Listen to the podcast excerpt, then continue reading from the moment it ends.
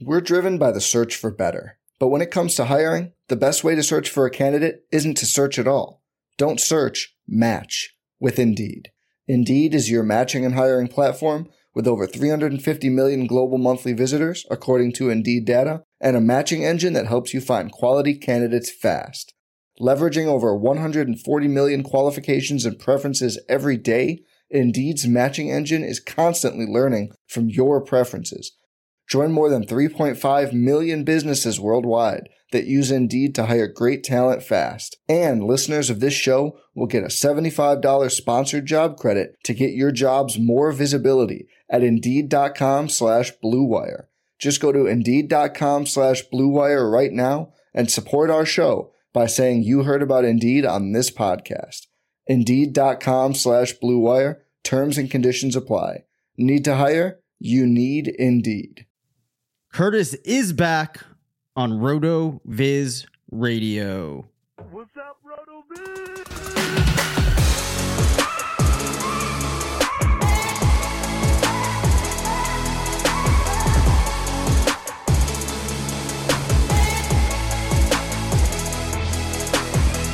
Welcome into RotoViz Radio.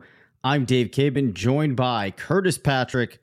We are two of the owners here at RotoViz. The man is back from a week of rest and relaxation, getting ready to gear himself up for this fantasy football season in the year 2021. Curtis, how's it going? Uh, it's going great, man. Uh, I spent last week in in Jamaica with my lovely bride.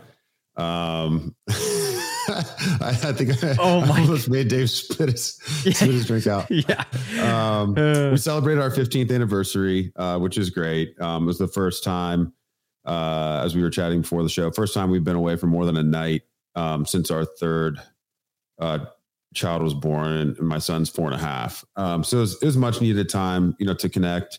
Um, Jamaica is actually where we spent our honeymoon, so you know, there was a lot of you know a lot of reasons that you know that was a nice uh, trip to get away on, and um, uh, fans of the show, fans of my Twitter timeline will will remember that Alvin Kamara essentially famously paid for this trip uh, with his Christmas Day performance in uh, in 2020. So um, that that made it all the sweeter too. Um, my wife's not listening, but I mean, I I, I really did have um, such a great time, and um, you know, I missed doing the show with you last week, but you know, appreciate you um, pumping those episodes out. I actually I've got a surprise coming for her this weekend. Ordered some uh, matted photos of a couple of the higher points of the trip um, to to hang around the house. So um, I'm still a little bit maybe in the afterglow of the trip. Wow. Uh, here here as we here as we uh, uh, get ready to cut up uh, some of the fancy news. So man, I will tell you one thing. When I got back to the airport in Miami, I mean my notifications just blew up. You know, you know all the different alerts, various alerts that I have set up. Lot, lots of training camp news and notes um, that I know we're going to want to talk about. Um, I felt super disconnected because I couldn't join new best ball drafts on certain platforms out of the country. So that was very trying. Um, part of my part of my plan had been um, to you know to to do some quite a few buzzed drafts on the beach there. Uh, didn't really play didn't really play out that way. Uh, luckily, drafts that were in progress weren't affected, so I still was able to make a couple picks and kind of see uh, what was going on. So uh, very very anxious to get into the content uh, for the week. So, as you said, a lot of news and notes. It only makes sense that we start with the biggest piece of news coming out since you were away, and that is Carson Wentz dealing with the repercussions of foot surgery. There isn't a clear timeline. Looks like it could be five to 12 weeks. I always recommend with things like this that we assume that the player is going to be at back earliest, basically towards the end of the originally given timeline. So I have talked about how I didn't really see a lot of players that were going to be super relevant in this offense, obviously outside of Jonathan Taylor. I know there are people that would have been a little bit interested in, in Nyheim Hines as a late round option at running back. Maybe some people out there still thinking that maybe T.Y. Hilton could kind of resurface and that we could see Michael Pittman take a step forward. Um, overall, I'm not having too large of a reaction to this news because I was just not planning on incorporating these players onto many of my teams. And the way that I was thinking about them, they weren't getting any elevation from me because Carson Wentz was there. I was kind of viewing him already as a lower level type of passer. Uh, but like, what was your initial reaction? How do you think this changes values of the players on the team? Obviously, this is going to push you off of them. It's just how much further does this push you off? Yeah, it's it's kind of interesting because uh, so we know that the Colts, you know, have a strong offensive line, and so they might be one of the very few teams that could just go out and assert the run game anyway, uh, regardless of the quarterback situation. Um, you and I were in total agreement that you know this passing offense was pretty much a fade, but the players are dropping so precipitously that at some point they might become a value because you know the Colts the, the Colts offense, you know, if they struggle to score you know, we could be looking at a lot of second half garbage time um, this year. And I mean, somebody is going to have to emerge, you know, as a principal pass catcher uh, in this receiving corps.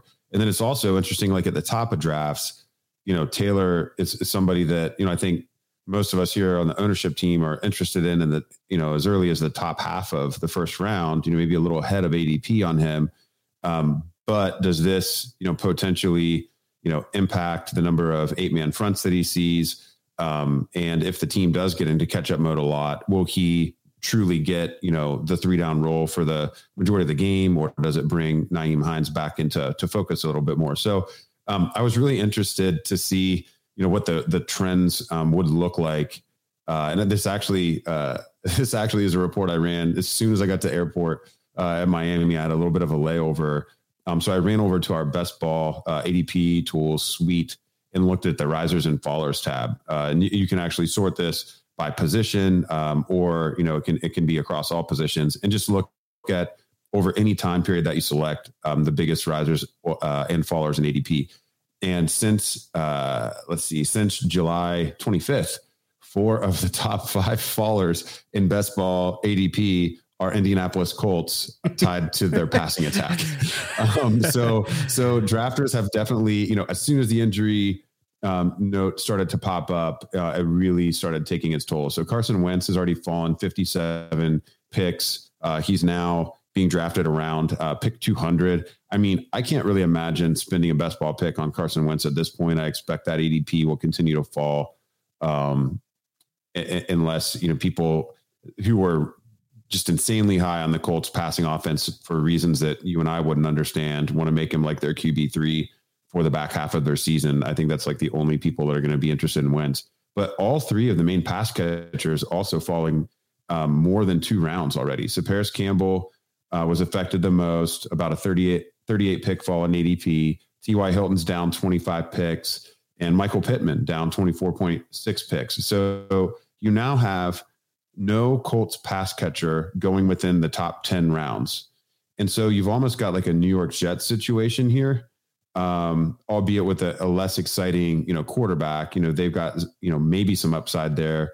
Uh, if Zach Wilson pans out and the Colts are, you know, just fumbling through, you know, is Jacob Eason going to be the man or are we going to bring somebody in from the outside? Is Sam uh, Ehlinger going to get uh, the nod? I mean, I mean, it's really ugly. So uh, the thing though is, Dave, like how far would these guys have to fall? Like Pittman was trending just a little bit um, coming out of um, OTAs, and there had been some positive reports from from Coach Reich on him. You know, really kind of emerging um, as the centerpiece of the passing attack. Like, how far would he have to fall? He's he's like at 130 right now. Like, is is he on your board now that late? Now that he's not, you know, ninth round pick. Uh, I mean, Probably, well, I think a lot of this goes back to just the way that I'm going to be putting my teams together. And that's kind mm-hmm. of in a region where um, I think I need him to go a couple more rounds later uh, because it has to be something that's going to take me away from filling in perhaps the the other like weaknesses that I have in my team as a result of going wide receiver heavy so early on or trying to find another like on some teams maybe i'm going two lower level tight ends and there's two guys that are interesting there. So it's kind of like how much can that wide receiver there really contribute to my team? But i do think it is fair to say that michael pittman does reach a point where he starts to get interesting. Um I know I wasn't that high on him to begin with, but you know, as we would always say, every player has their price, and even without a you know quarterback of like a Philip Rivers level, like we saw last year, you know, you can still see guys that when there's an offense where there's just not a lot of receivers there, still have solid years. So I think like if I'm playing in high volume, you know, maybe at that spot I take Pittman on like 5, 10% of teams. If I were to see him move back to like the 13th, 14th round, then I'd probably start to take a little bit more. So I think he can, if the trajectory continues, he may fall um, outside the top 150. There's been a few instances that I can see in our data where he's fallen outside the top 150. And I think, like looking at the Colts offense, you know, before we move on here, um, as everyone slides down the board in this passing attack, it, it's almost one of those things where we look at the draft board upside down.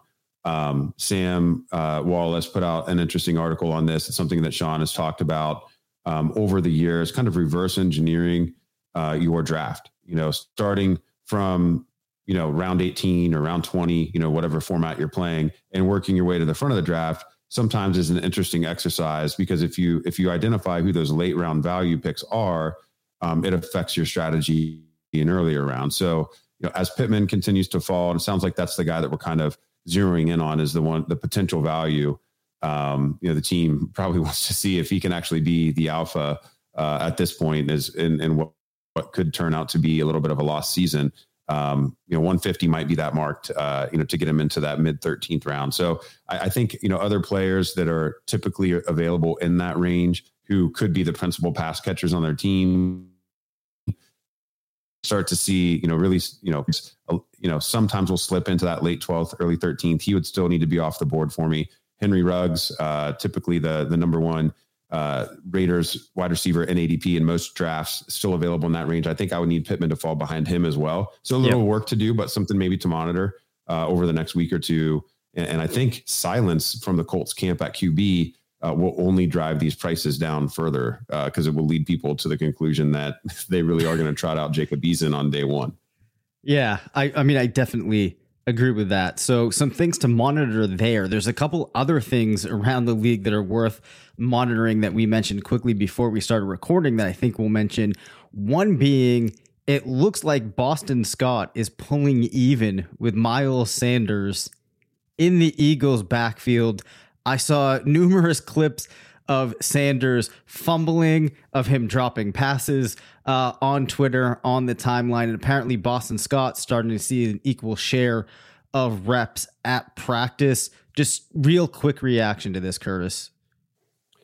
I'm not, I guess I'm disappointed, but also not surprised. Um, Sanders hasn't been able to become the bell cow uh, in his first two years in the league. And, you know, now with the turnover, and you know the you know the coaching staff that was willing to give him those chances you know uh, not there anymore. You know it's it's an open ball game um, and uh, you know boston scott has produced um, when he's when he's gotten the the reps uh, and the volume and ball security is going to be big uh, for a team that probably not going to lead the league in, in passing attempts. Um, probably not going to be a, a fast paced offense um, at least early in the year as they're kind of settling in with Jalen Hurts. So uh, Sanders is going to have to figure out a way to hold on the ball. Um, I was reading some of today's camp notes, and it looks like he fumbled again um, today. Had the ball punched out um, in uh, an eleven v eleven drill. So not not a good situ- not a good situation. And uh, you know, if Scott stays involved in the in the passing game, and the, the note in today's camp notes was specifically that Hurts, uh, you know, is really targeting him with a lot of frequency on swings out the backfield. So I, I, don't know. I mean, Miles Sanders was already valued a little too highly for your liking and mine. Um, so probably doesn't change my my draft strategy with him, uh, but it does probably put Boston Scott at least for the next week until we see what happens with his ADP. Puts him firmly back in the in the conversation for uh, late round running back uh, target. We're driven by the search for better, but when it comes to hiring, the best way to search for a candidate isn't to search at all. Don't search. Match with Indeed.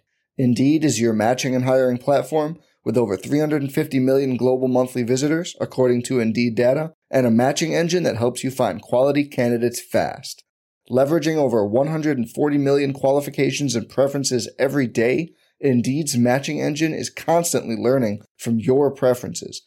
Join more than 3.5 million businesses worldwide that use Indeed to hire great talent fast. And listeners of this show will get a $75 sponsored job credit to get your jobs more visibility at Indeed.com slash BlueWire. Just go to Indeed.com slash BlueWire right now and support our show by saying you heard about Indeed on this podcast. Indeed.com slash BlueWire. Terms and conditions apply. Need to hire? You need Indeed. Absolutely, which probably is where he should have been even without this, anyways, because the Eagles had tipped their hands a couple of times to the fact that they didn't want to just roll with one back. We saw Boston Scott perform well in the past. So if you liked him before, I think you should be liking it now. So then hopefully we start to see some news and notes making his role look a little bit reduced so we can try to keep that price down. Uh, one, I think the key, Oh, the, the one other key thing to mention there that, that is different than maybe what we would have thought, you know, 30 days ago or so, you know, with the team bringing in Kerryon Johnson, um, I think there was a little bit of uncertainty and, and you could maybe infer, well, they weren't comfortable with Boston Scott if they're going to bring in somebody of, of Kerryon's caliber. Um, but you know, with all the reports saying that it's Sanders and Scott basically 50, 50 on the first team in terms of reps now, now, now we've got that clarity, you know, that maybe we didn't have uh, back in early to mid July. Yep. All right. Couple other quick notes. Um, does not look like we're getting much clarity out of New Orleans uh, in terms of the quarterbacks, and I think we might have touched upon this. I will note that at this point in my mind, I'm starting to view Taysom Hill as the starter. Uh, so that's where I am in conceptualizing this team. We've talked about it already. I really like Alvin Kamara this year. I'm assuming that you're probably on board with that as well. Yes. Yeah, I've I uh, have a FFPC best ball tournament draft in progress where I selected Kamara at 104. Um, that's where I've got him on my board as is four overall. Uh, the uncertainty quarterback doesn't really change anything for me. You know, there's been people that weren't happy with his passing game involvement and overall fantasy output in the Taysom Hill starts last year. But you know, this this year, if Taysom Hill becomes a starter, he's going to be running a more complete version of the offense. Uh, so those games don't necessarily. Uh, I mean, it's a four game sample to begin with, and, they, and it shouldn't really have held as much weight maybe as uh, people were were giving it. And then if Jameis Winston's back there, you know, obviously it's a different scenario, and the Saints might pass it 600 times. So no reason to hate on Kamara. Um, the one thing I did want to mention with the Saints is even though there's the the quarterback uncertainty, the name that just isn't going away over the last week, really. Um, even amidst the, the Michael Thomas uncertainty with his injury and you know the drama that he's putting out there on social media, you know, indicating that the team's not telling the whole story, etc. Uh, Marquez Callaway is making the most of his opportunities. That is the like every New Orleans beat is just talking about how Marquez Callaway is is dominating target share, and uh, I mean, he's consistently beating the defense regardless of who uh, is taking the quarterback reps. So I think that's a name um, that really needs to be on everyone's redraft. Uh, you know, on everyone's redraft board, and then for dynasty, uh, definitely a player in in most dynasty leagues. It's probably out there on your waiver wire. So if your league is actually running waivers right now, uh, I would definitely place a claim on Marquez Callaway, and you might have a, a chief uh, or or a, a cheap rather uh, wide receiver target hog there.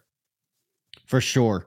So the final other note that uh, we thought might just be worth mentioning was it looks like uh, Trey Lance is doing pretty well at camp, already challenging Jimmy G. It looks like it's a real possibility that we could see Trey Lance in there pretty early on. Uh, so that's another thing worth keeping in mind. Did you have anything related to that on the 49ers that you wanted to mention?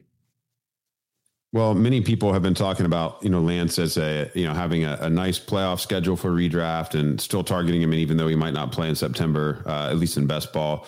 So it's encouraging um, to hear that he's he's pulling even this early in, in the in the uh, in the off season, and if he plays well in the preseason, um, I mean, all bets are off. I mean, you know, we saw very late in the game, you know, thinking all the way back to the beginning of Russell Wilson's career, uh, you know, they had signed Matt Floyd coming over from Green Bay uh, and wasn't really a strong starter. And and Wilson lit up lit it up in camp, and the team just gave him the reins and, and never looked back. Uh, Shanahan definitely a bold coach.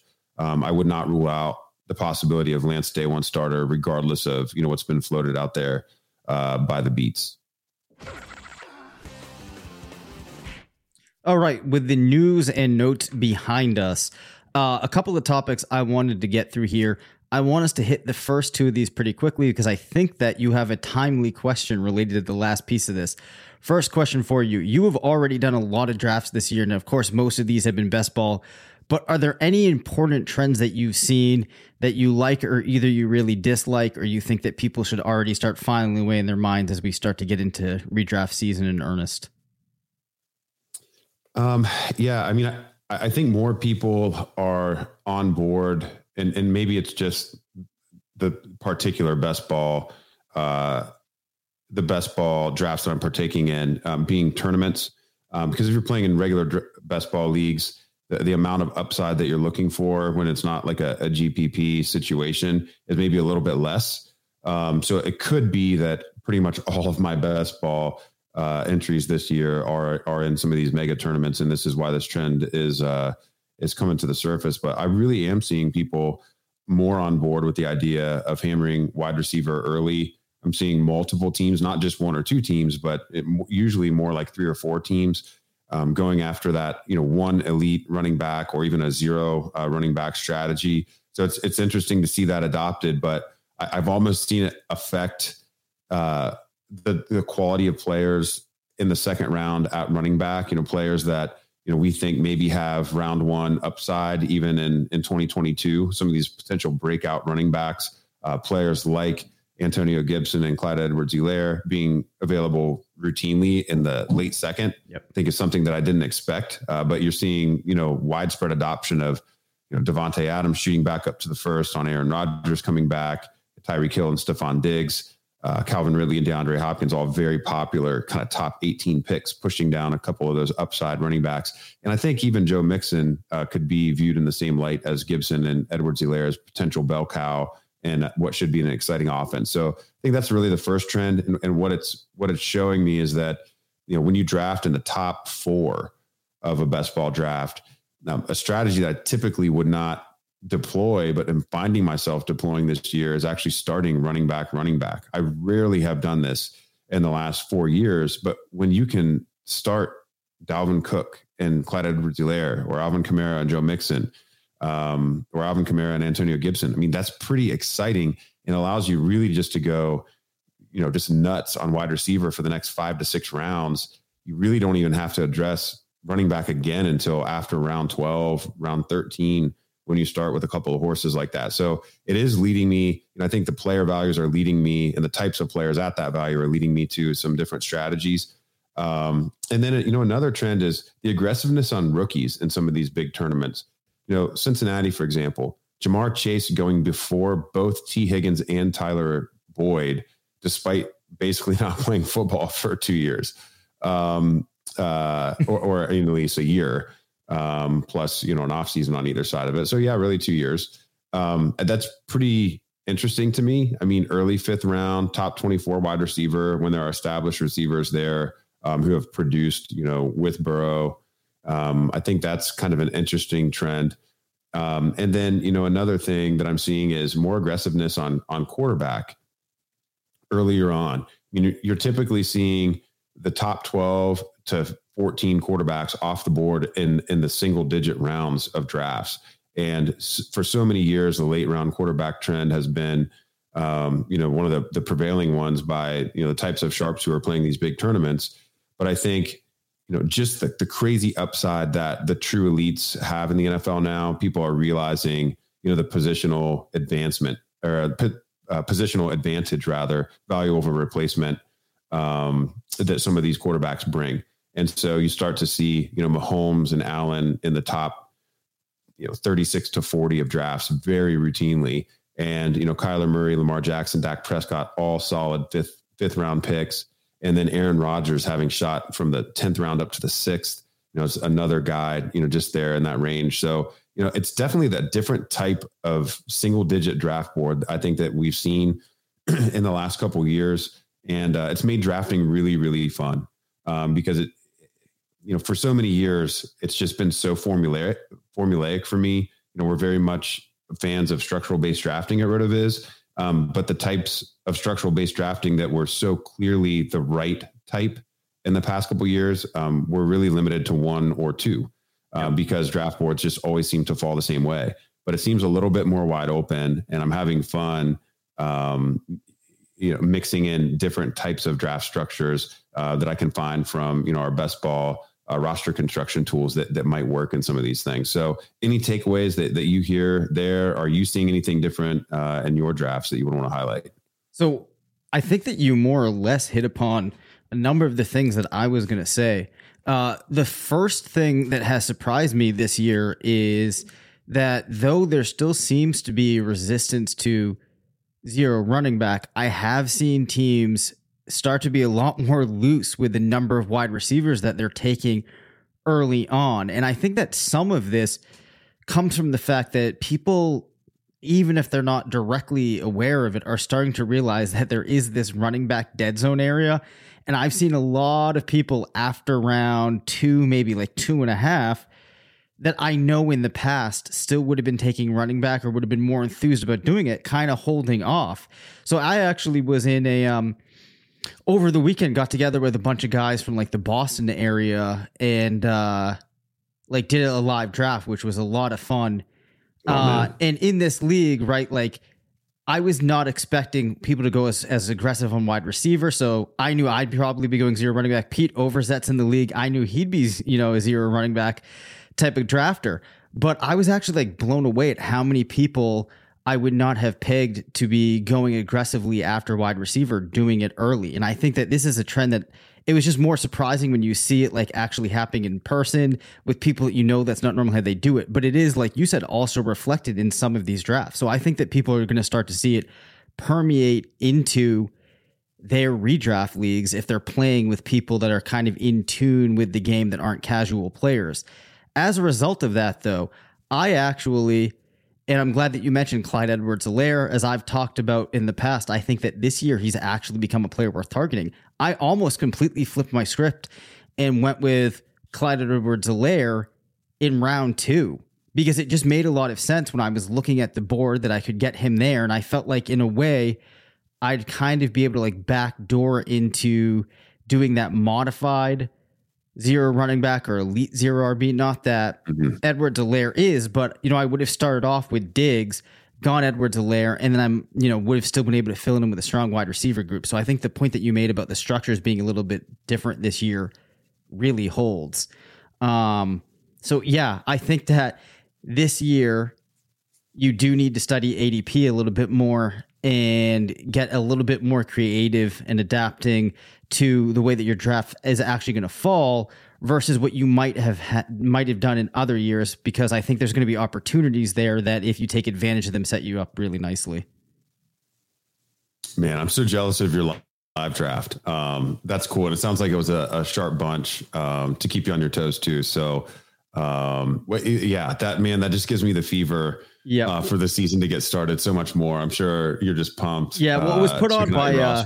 Kevin, uh, the FF engineer, Kevin O'Brien, for Oh, anybody yeah. that knows him from Yeah. Twitter. Yeah, so he put it on. So he got together like a really awesome group of guys. Like he is a fantastic commissioner. Uh, so like, yeah, I mean, it was awesome just to like get to connect with people and like do the actual draft and have the draft board up and everything. So, I oh mean, man, yeah, yeah. that's yeah, I got goosebumps. That's great, man. um, my uh, my first live draft is this upcoming weekend uh, at the Pro Football Hall of Fame, uh, the Kings Classic. Um, so that is going to be uh, that's going to be my first uh, foray into the the live draft board. Um, for for fans of our show that want to listen into how I'm building my team, uh, you'll be able to listen to that live streamed on Sirius uh, XM on the Fantasy Sports Network. That'll be uh, a nice little treat for the weekend. Uh, make sure to tune in Saturday morning. Uh, broadcast, I, I believe, will start at, at 9 a.m. Uh, with some uh, pre-draft interviews with uh, some of the big names. So uh, it, this is basically a, a battle of many of the the big sites, um, and, and I'll have a chance to get together and visit, you know, with a couple uh, industry friends Friday night. So I'm looking forward to that. Catch up with, you know, Mike Clay and you know some of those other guys um, that have you know been part of my my formative years uh, in fantasy sports. So that's always nice too. And Ryan McDowell, my former podcast partner, of course, uh, the, the venerable godfather of dynasty football, uh, chance to catch up with him uh, as well. So, uh, well, that yeah, that's man, that's awesome. Um, you've got me juiced up.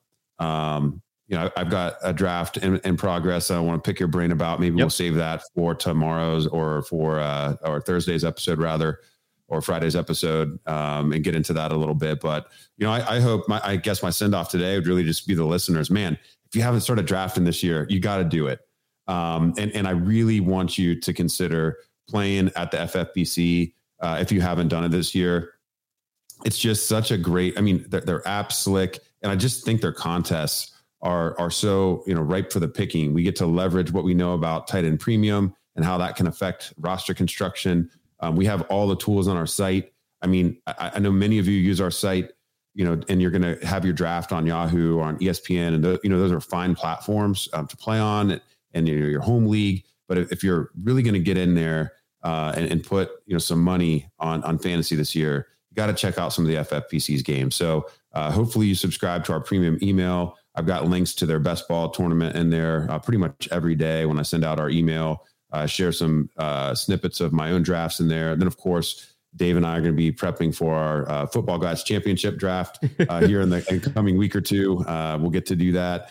And then, you know, also, you know, the big main event, uh, RotoViz has shown very well there in recent years. Um, with Sean and I having a, a pair of top 33 teams uh, last year. Sean and Blair also had a very highly placing team. So uh, that's where we're playing. We want you to play there with us too. So go out and check that out at myffpc.com. Thanks for listening to the RotoViz Fantasy Football Show. Don't forget to rate, review, and subscribe. Follow us on Twitter at DaveCabanFF and at CPatrickNFL. Email us at rotovizffshow at gmail.com. Visit rotoviz.com forward slash podcast for more information on listener only discounts. And until next time, thanks for stopping by.